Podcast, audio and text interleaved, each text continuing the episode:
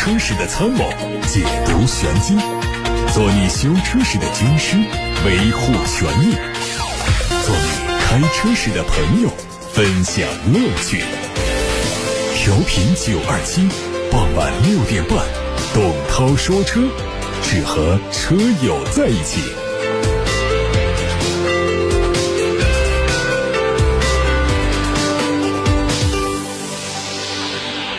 大家晚上好，欢迎听我说车，欢迎把选车用车的问题通过热线电话、通过微信公众号发到直播间。首先关注今天的汽车资讯。为了庆祝理想 L 系列交付一周年，累计交付突破二十五万辆，理想汽车 L 系列推出了限时购车补贴政策。针对二零二三年八月三十号到九月三十号新订理想 L 九、L 八、L 七任意一款车型，并且通过合作保险机构买保险的，可以享受保险补贴一万元。理想汽车也再次表示，前段时间网传的补贴加官方政策合计优惠两万多的消息不属实，地方补贴和零售促销政策都是有地区限制条件的。就在公布限时优惠政策的前一天，理想汽车透露，截止到八月二十七号，它八月份的销量已经达到了两万九千多辆，持续领跑新势力。根据此前数据，理想汽车今年前七个月的累计交付量十七点三三万辆，并且连续两个月的交付量是达到了三万以上。按照理想此前的规划，今年第三个季度，理想 L 八、L 九的月销量要超过万辆，理想 L 七挑战月销一点五万辆，第四个季度要挑战四万辆的月交付目标。有消息说，特斯拉新款 Model 3将在九月一号正式上市。消息来源呢是南京的一家特斯拉门店人员的电话，没有得到官方的证实。如此前报道所称，新款 Model 3在外观内饰上有不小的改变，包括全新的前脸灯组设计、流媒体后视镜、中控屏换挡等等。另外还可能会取消所有的雷达，驾驶辅助硬件系统可能就是 HW 3.5，而不是 HW 4.0。车身外部的一体压铸工艺将会沿用到内饰。电池方面呢，后驱版的电池容量从六十千瓦时提升到六十六千瓦时，CLTC 续航里程会提升到六百一十公里。高性能版本应该会用宁德时代提供的锰酸铁锂电池，它的容量调整为七十二千瓦时。无论这些改动有多少在量产车型上落实，新款 Model 3的重点显然并不是升级，而是降本。截止到2022年，Model 3单车的生产成本已经降低了至少百分之三十，但马斯克似乎还不满意。有媒体报道说，马斯克要求新 Model 3的成本继续降低百分之十四，成本压缩带来的新的降价空间是特斯拉继续价格战的底气，也是吸引年轻人买车的筹码。届时，特斯拉的品牌效应、改款、降价三重诱惑加持之下，Model 3将会成为更多年轻人第一台车的首选，而一众竞品也将会迎来新一轮的惨烈价格战。神龙汽车日前发布声明说，神龙汽车有限公司电动车项目从来没有叫停，电动车型的研发目前在有序推进。同时，神龙汽车有限公司员工绩效工资一直正常发放。神龙汽车表示，以汽车机要为代表的自媒体和个人传播不实信息，公司已经正式向公安机关报案，并启动了相关的法律程序，将会对参与相关报道的关联方依法追究责任。此前的二零二三神龙汽车文化节上，神龙汽车发布了未来的产品规划，将成为第一个。个新产品全面电动化的合资公司，根据规划，神龙汽车将在未来五年投放八款全新车型，向用户提供 BEV、PHEV、REEV 多种动力系统。首款新能源车型会在明年上市。我们从相关渠道获得了一张宝马新时代概念车的预告图，图中只展示了一些细节，看不出太多有用信息。新车会在九月二号全球首发，在随后举办的二零二三慕尼黑车展上登台亮相。官方把它定义为改变品牌的产品。新车的重要性已经不言而喻。宝马集团 CEO 曾经强调，新时代是一个跨整个项目的巨型项目。这关系到宝马品牌、宝马集团以及整个产品阵容的未来，他们正在为此做细致的准备，并将在接下来几年继续在相关未来技术上进行重大投资。从二零二五年下半年开始，宝马将会在匈牙利新工厂投产新时代车型，随后在二十四个月之内会有至少六款新时代车型量产，包括一款运动型多功能车，还有一款是宝马三系所在细分市场的纯电轿车。从二零二六年开始，华晨宝马沈阳工厂和宝马集团目慕尼黑工厂也将量产新时代车型。未来量产新时代系列车型将采取全新的设计语言、全新的电子电气架构、全新的用户界面和人机交互概念、全新开发的高性能电驱电池系统，产品全生命周期的循环永续水平将达到新的高度。有消息说，华为智选和奇瑞合作品牌智界旗下的纯电中大型轿跑智界 S7 计划九月底发布，并且开启小定，十月中旬开启大定，在十一月月十七号举办的广州车展期间开始交付。新车将会率先搭载最新发布的鸿蒙系统以及华为高阶智能驾驶系统 ADS 2.0。造型方面，前脸采用了封闭格栅搭配内凹式的设计，一条灯带贯穿两侧灯组，车顶还搭载了一枚激光雷达。小米集团发布了二零二三年的二季度财报，小米智能电动汽车等创新业务投入持续增加。二季度投了十四个亿。财报后的电话会议中，小米集团总裁介绍，小米汽车的实际投入力度还要更大。小米是抱着未来进入全球前五的目标来做汽车的长期布局。他们自己建立了汽车工厂，所以现金流的投入比披露的数字还要更高。他表示，小米汽车刚刚结束了夏季测试，进展超出预期，维持二零二四年上半年量产的目标并不变化。路特斯官方发布预告，旗下的全新纯电四门轿跑将在九月七号全球首秀。从预告图可以看出，双 L 造型的日间行车灯非常具有辨识度，四门轿跑造型整体拥有不错的运动感。消息说，这个车可能会配空气悬挂、后轮主动转向等技术。吉利汽车正式发布了缤智蔻冠军版的官价八万九千八，九月三十号之前可以享受八万一千八的优惠价。冠军版车型保留了现款标志性的宽体低趴的车身姿态和溜背造型，新增了炫影蓝和动感黑外观和内饰的配色。内饰上用上了十点二五英寸仪表加十二点三英寸的中控屏的组成的双联屏，内置了吉利银河的 OS 系统。好，大家刚才听到的是汽车资讯，欢迎大家继续收听，参与互动，把自己关心的、头疼的选车用车问题发到直播间来讨论。热线电话八六八六六六六六，打通留言。另外还有董涛说车和董涛说车 Pro 这两个微信公众号，可以在首页点发消息进行留言。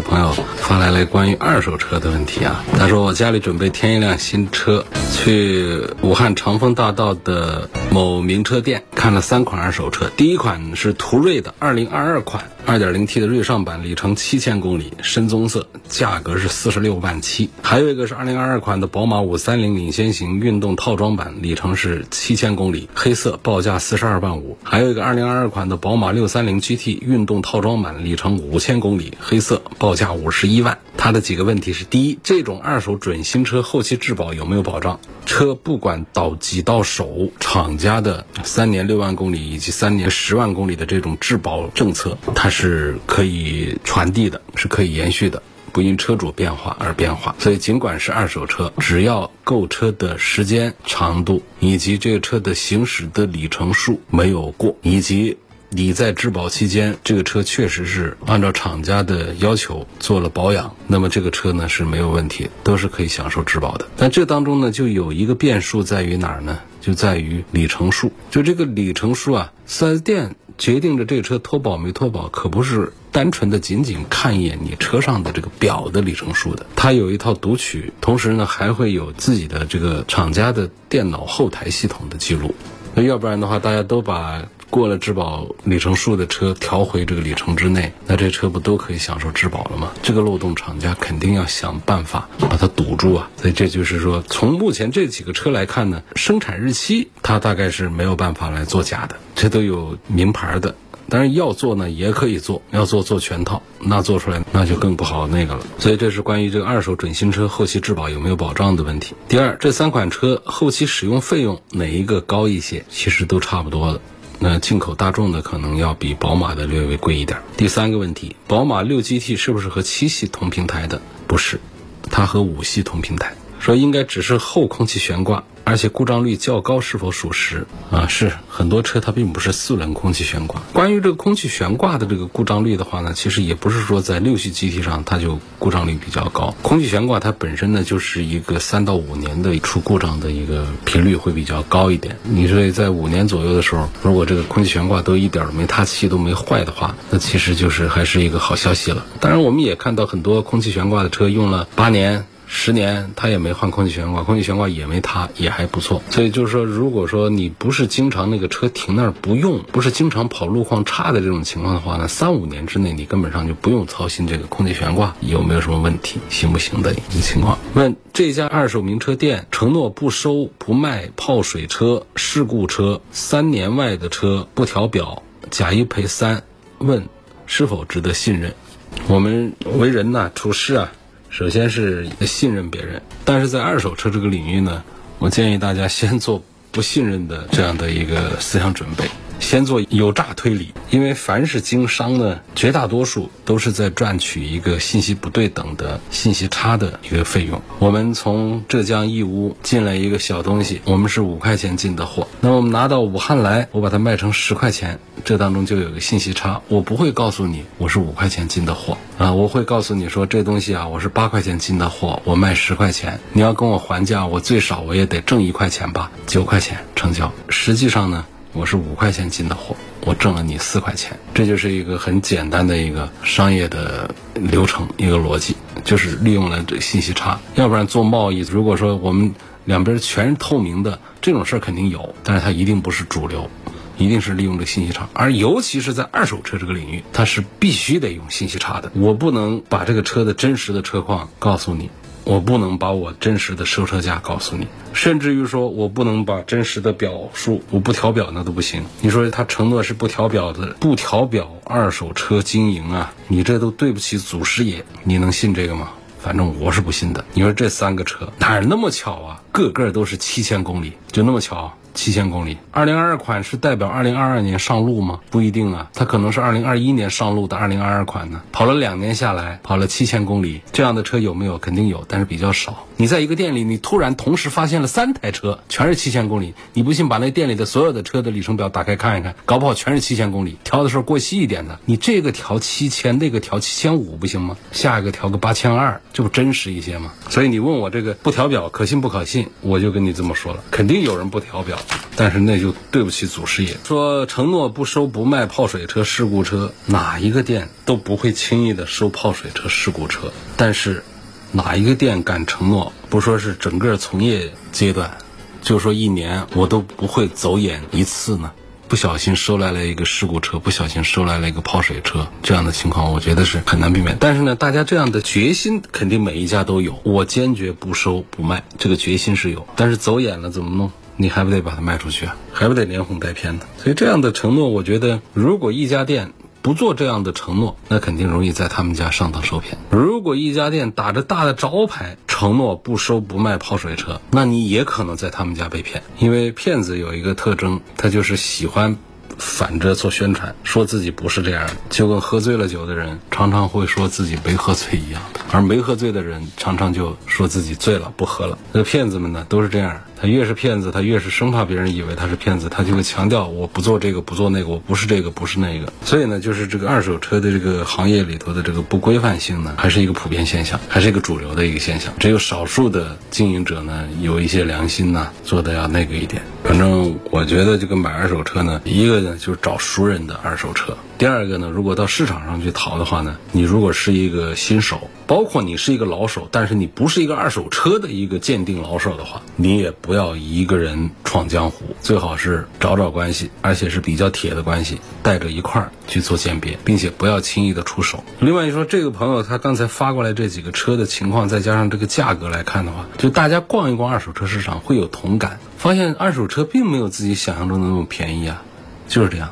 没有你想象中那么便宜，大家都想挣钱。他收车的时候，他肯定是尽量的低收，但是标价的时候，他能够比新车稍微低那么一丁点儿，他就认为自己已经是良心价了。我都去买二手车了，我还只买比新车低一点点，这是神经病，是疯了呀！但市场上大量的就稍微车况新一点的，就接近于新车的价格，理解不了这种做生意的思路了。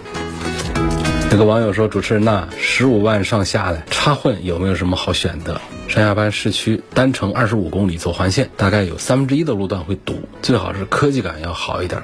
这个我就给你推三个车吧，十五万的插混 SUV，续航也还不错的。一个是吉利银河 L7，这个车的科技感要更强一点，十三万多到十七万多，中位数是十五万。这是吉利全新中高端新能源系列的第一款作品，银河 L7，全新的品牌车标。”你看到的也不是吉利标，全新的设计还是挺好看的，挺独特的。第二个车呢，就是热门大卖的比亚迪宋 Pro DM-i，，这车从十三万多到十五万多，所以你这个十五万的预算是没问题的。这是新能源领域的销冠啊，它推了一个冠军版宋 Pro DM-i 冠军版，这用的是比亚迪品牌的全新的设计语言，也是。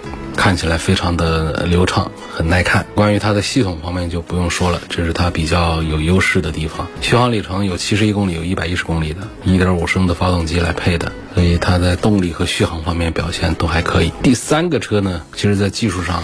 还是非常强大的，是长城的长城的哈弗枭龙 MAX 全新的外观设计呈现。这车呢，还是期待大家认识一下。它的点在哪儿？就这车你进去你会发现内饰大面积的软质材料的覆盖，再加那个哑光的镀铬条装饰，再加上三块大屏放到里头，包括电子怀挡啊、抬头显呐，这种营造出的豪华感、科技感是非常强大的。这是一个大家眼睛可以看到的。另外呢，就是在动力层面的一个技术呢，就是 High Four，High Four 呢是。智能电动四驱这么一个技术，就是我们过去呢就常说的四驱呢，它得通过传动轴啊，啊通过差速锁呀来实现这个四驱的功能实现。那现在这个长城推的 High Four 这个电四驱呢，它就是通过电动机来实现这个四驱之间的智能切换配合，这个效能要比机械四驱啊要高很多。长城家里还开发了 High Four T，就是越野的。电动四驱那个功能就更加的强大，还有呢，就是在这个哈弗的骁龙 MAX 上，它还配这个两档的 DHT 变速箱，也就让整车的续航里程，包括综合油耗表现都更好。所以刚才提的这三款车，不管是动力表现还是油耗、续航能力都很不错，在外观设计、内饰配置上也都有自己的特点。如果说这位朋友你正在找一款油耗低、续航能力强的插混 SUV，这三款车都是不可错过的选择。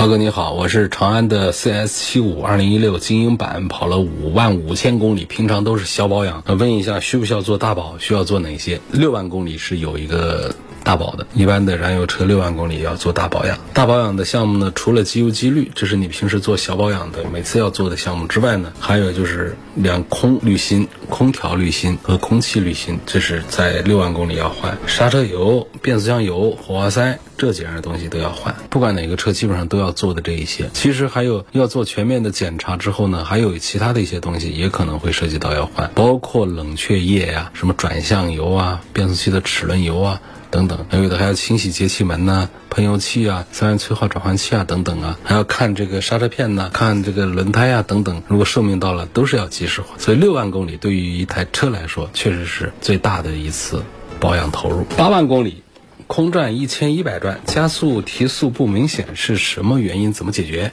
就是怠速一千一是吧？怠速一千一到一千五，其实都是正常，就是。尤其是在冷车的时候，这是正常的。但如果热车的时候，这怠速也这么高，然后你还加速提速不明显呢？这方面我觉得来自于三个方面的原因比较多见吧。一个呢，就是我们的行车电脑里头的一些数据需要重新捋一下、整一下，它的喷油数据出现了一些偏差，导致的原因呢，大概也还是各种传感器传来一些信号，排查一个这个。另外呢，就是排气系统是不是，比方说三元催化堵了呀？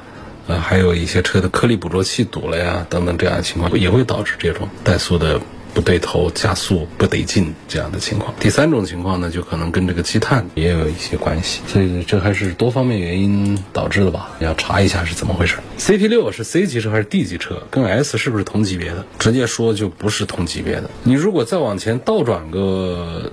一代车的话呢，原来的那些 D 级车呢，尺寸都没那么大的时候，跟现在的 CT 六来放到一块儿的话呢，他们算是同一个级别的车，那都属于 D 级车。但是车是越造越大，现在新出的这几个 D 级车都比上一代要更大一些。所以这个凯迪拉克 CT 六它其实是比一般的 C 级车都要更大一些的，但是呢，它仍然达不到现在当下的 D 级车的轴距和车长的一个尺度。那包括我们说即将要上市，下半年就会出的新一代的宝马的五系，五系本来定位是个 C 级车，但是据说这个下一代的五系可能在国内的车长会超过五米二，这不就是妥妥的过去的 S 了吗？过去的七系吗？也就是五米二，所以他们也跟着在涨。所以我目前还是觉得这个 CT 六老老实实的把它算作 C 级车吧，待在 C 级车的阵营里面，顶多算个 C 加级，不能把它归到 D 级车里头去。看中了比亚迪宋电迈一百一十公里超越型，各项科技配置很多。最近发现呢，宝马 X 二二零二三款 M 运动耀夜版降到十七万多，不知道两者如何选，希望参考一下。你被降价打动了呢，还是被那个宝马 logo 给打动？我觉得是被宝马 logo 打动了。如果不是一个宝马的 logo，它就是降到十七万多，你也不会买它，对不对？所以心里还是有个品牌情节。但是说实话，这一系啊，什么叉一啊、叉二啊，我觉得宝马真的就还是看从三系往上走，这底下就算是还是不大能算是一个宝马吧。所以不要有这样的一个心态吧。这个价格，你去买这个比亚迪的宋 DM-i，，不管是讲堆头还是讲配置。还是讲技术含量各个方面，那都比宝马 X2 是要强很多的，只是它没有摁上一个宝马的 logo 而已。但是现在这个比亚迪在全球的势头都非常好啊，我还是赞成在这两个产品当中买比亚迪的宋电迈。宝马 X1 和三系在一起该如何选？选三系。下面一个朋友问空气悬挂的寿命是多少啊？刚才回答过了。一般正常讲，这个汽车的空气悬挂的寿命呢，三到五年。但是很多跑八年、十年的也大没坏。空气悬挂呢，就是三五年之后出问题的概率会高一点，会多一点。尤其是那种经常停着不开、经常跑一些路况比较差的情况，这个空气悬挂它是更容易坏。空气悬挂它实际上说到底是一个皮囊，里头装的是气，靠这个气压的这个高低和气体的体积的多少来改变了整个。是悬挂的形成就形成一个底盘高一点和低一点，包括行驶当中呢悬挂舒服一点的这么一种效果。那这个皮囊这些东西它就容易坏、容易破、容易老化、裂纹、漏气等等这样的情况，它就有一讲一个使用的寿命一个年限，三五年时间是比较正常的。如果三五年都管不到的话，那就不对。三五年以上，空气悬挂就要开始注意观察它、维护它，看是否坏了。八到十万公里了，我的空气悬挂一点毛病没有。哎，这算是比较运气好的了。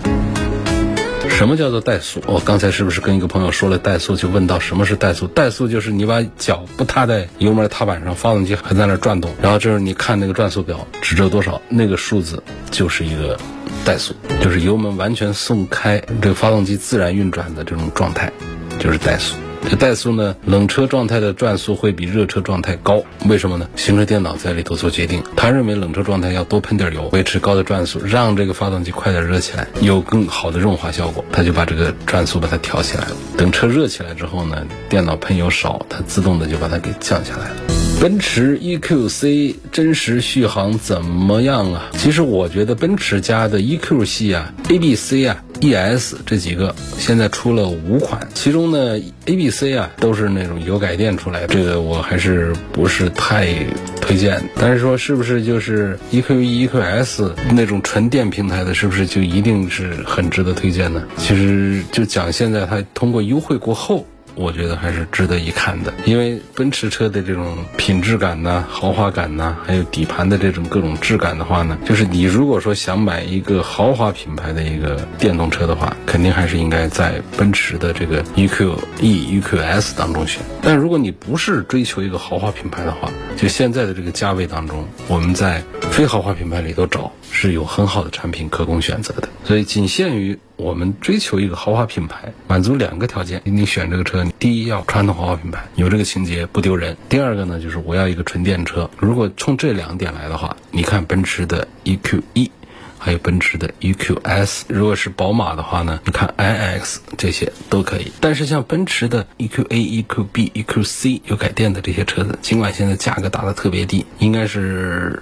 十好几万的价格的优惠，我觉得这个就是冲着这个优惠来买一买呢，其实也还可以。总体上这个车呢，仍然还是产品力上是不做推荐。首先就是续航里程不长，第二个就是故障率方面不低。续航里程呢，像一个纯电动车，现在谁还敢标四百多公里？标四百多公里根本就不像上市的，那就不好卖的。标四百多公里，你实际跑三百多公里。空调一开，尤其是不上热泵空调的那些，那一落开空调，那电掉的特别快。你到冬天的时候开这个暖风空调，夏天空调不一样啊。冷气空调主要用压缩机，这个其实还节约电一点。那个暖风空调如果不是热泵空调的话，它实际上就相当于是电吹风。你想象一下，一个口一个电吹风在那儿工作，那个家里电吹风，你看是不是动不动就是一两千瓦一个？那这一排是不是得？